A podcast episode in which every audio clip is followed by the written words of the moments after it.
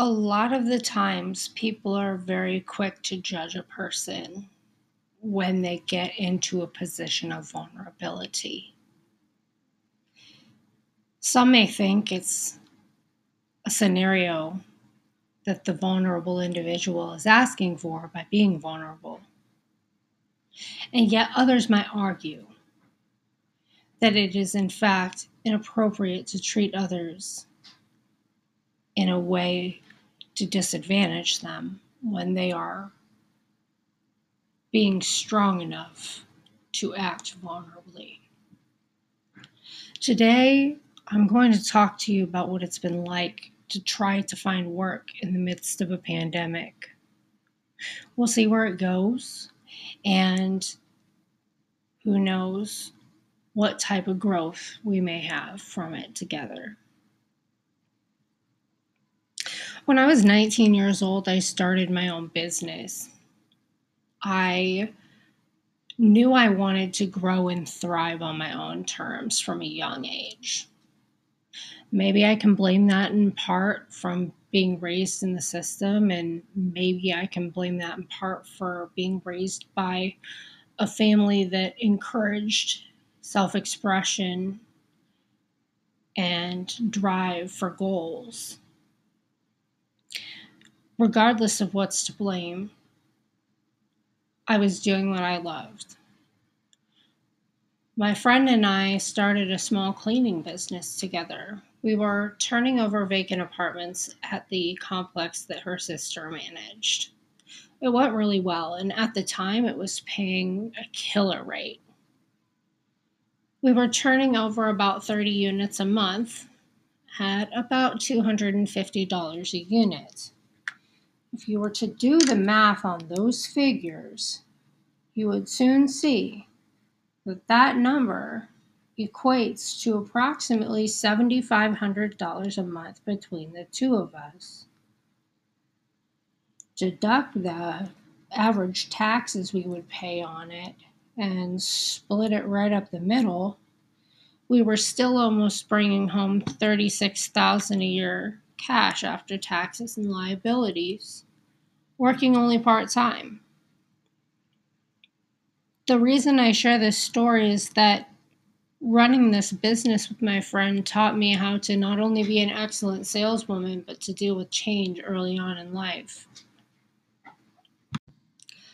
my partner and I would continue on to operate our very successful cleaning business right up until the point that she had a significant life change and realized that she needed to move to Las Vegas. For me, I had a turning point, a decision to make. Do I continue to operate this company and buy my partner out? If forego everything alone down an uncertain road, or do I take the certain path and go find a W 2 role? I chose both at the time. I worked as an overnight medication aide in a special needs group home. It was some of the most enriching work I've ever done in my life. I did this to give myself a steady income while I built up my cleaning business. I then created a very strategic marketing campaign of flyers, posters, and cards, deals, coupons, and I left them everywhere I could bulletin boards, gas station bathrooms, countertops, small businesses. I networked myself until I was blue in the face. And then came in the leads. I was overwhelmed with calls. I was given enough to live in abundance. And it was the first time in my life that I truly felt reinforced that what I was doing was where I was supposed to be. One night I was out celebrating a huge sale with some friends. I really enjoyed karaoke that in that time in my life and I still do. And we were sitting at the bar and I was joking around about the hassle of turning over rental properties and a man who was very well dressed, turned to me and looked me up and down very sassily, and he said, Girl, you have no idea. I flip real estate for a living and it is so exhausting. I wish I had good help. And at that moment, alarm bells went off in my head, and something told me, you need to go outside with him and talk to him while he's having a cigarette because you have the background that he needs and he has the resources you need. So it's like mutually beneficial. And he and I ended up forming a very good friendship. It started with me just giving him my opinion as a friend on a color scheme in his house to me designing the interior and exterior aspects of all of his flips and rentals. To this day, the aesthetic on one of the houses we designed together has remained untouched. The subsequent buyers of the property have loved the look so much they've chosen not to redo it, which speaks to the timeless creations he and I made together. He ended up moving to Florida, meeting someone great, and moving on with his professional life our relationship ended very well and I learned so much. I learned about concrete counters and uh, motion lit steps and how to keep your carpet dry in the basement and just all kinds of incredible things that I will never forget. And that's the thing is that we have to see each opportunity and interaction as an extremely exciting chance to learn and grow. And after we stopped working together, I ended up picking a small gig up with my landlord, performing maintenance on the rental properties in my neighborhood that he had owned, and then doing the leasing. And eventually, he made me the on site property manager, realizing my talent and my skill. And I don't say these things to you all to brag, but to be excited about the works I've gotten to participate in and to show you that you can do anything. So I I helped manage his properties for a while and then I took on more and more and more properties. And to this day I still do manage one small portfolio for kin of mine. And it is just, it is truly exciting to see the way that real estate has changed so much. And to have been a part of that change was truly incredible to have put ideas up inside of a property and just throwing it together because I love the aesthetic, and then later on realizing that this is a trending look and to be so in tune with what the people want. It's not something that you can read in a book, it's not something that you can buy. It's something that comes from being willing to listen and being willing to just be still and be guided. And speaking of being still and being guided, I uh, I was listening to this speaker the other day uh, in a TED talk of sorts, and they were talking about how one of the greatest moments of their lives where they realized that they were truly successful was when they would come into a room, into a conversation, and they would just want to be still and listen. And I'm realizing more and more that that's where I'm at in my life. I just want to learn and grow and just be the very best version of me that I can be. There have been a lot of stops along the way. It's been like a train ride you you know different people get on and off at each stop and you just have to enjoy the scenery while you're on it so anyway i got out of property management in 2014 i ended up collaborating with a friend of mine who was a roofer and carpenter.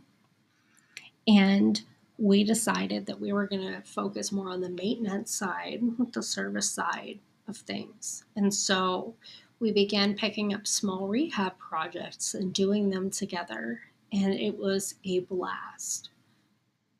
We um, got our insurance all lined up and got some merchandise designed and built a website. And pretty soon I was having to run the office because we were so busy that we, well, first of all, we wanted to save money on labor, but secondly, we, we needed somebody. This was great, right? We were growing and flourishing together. And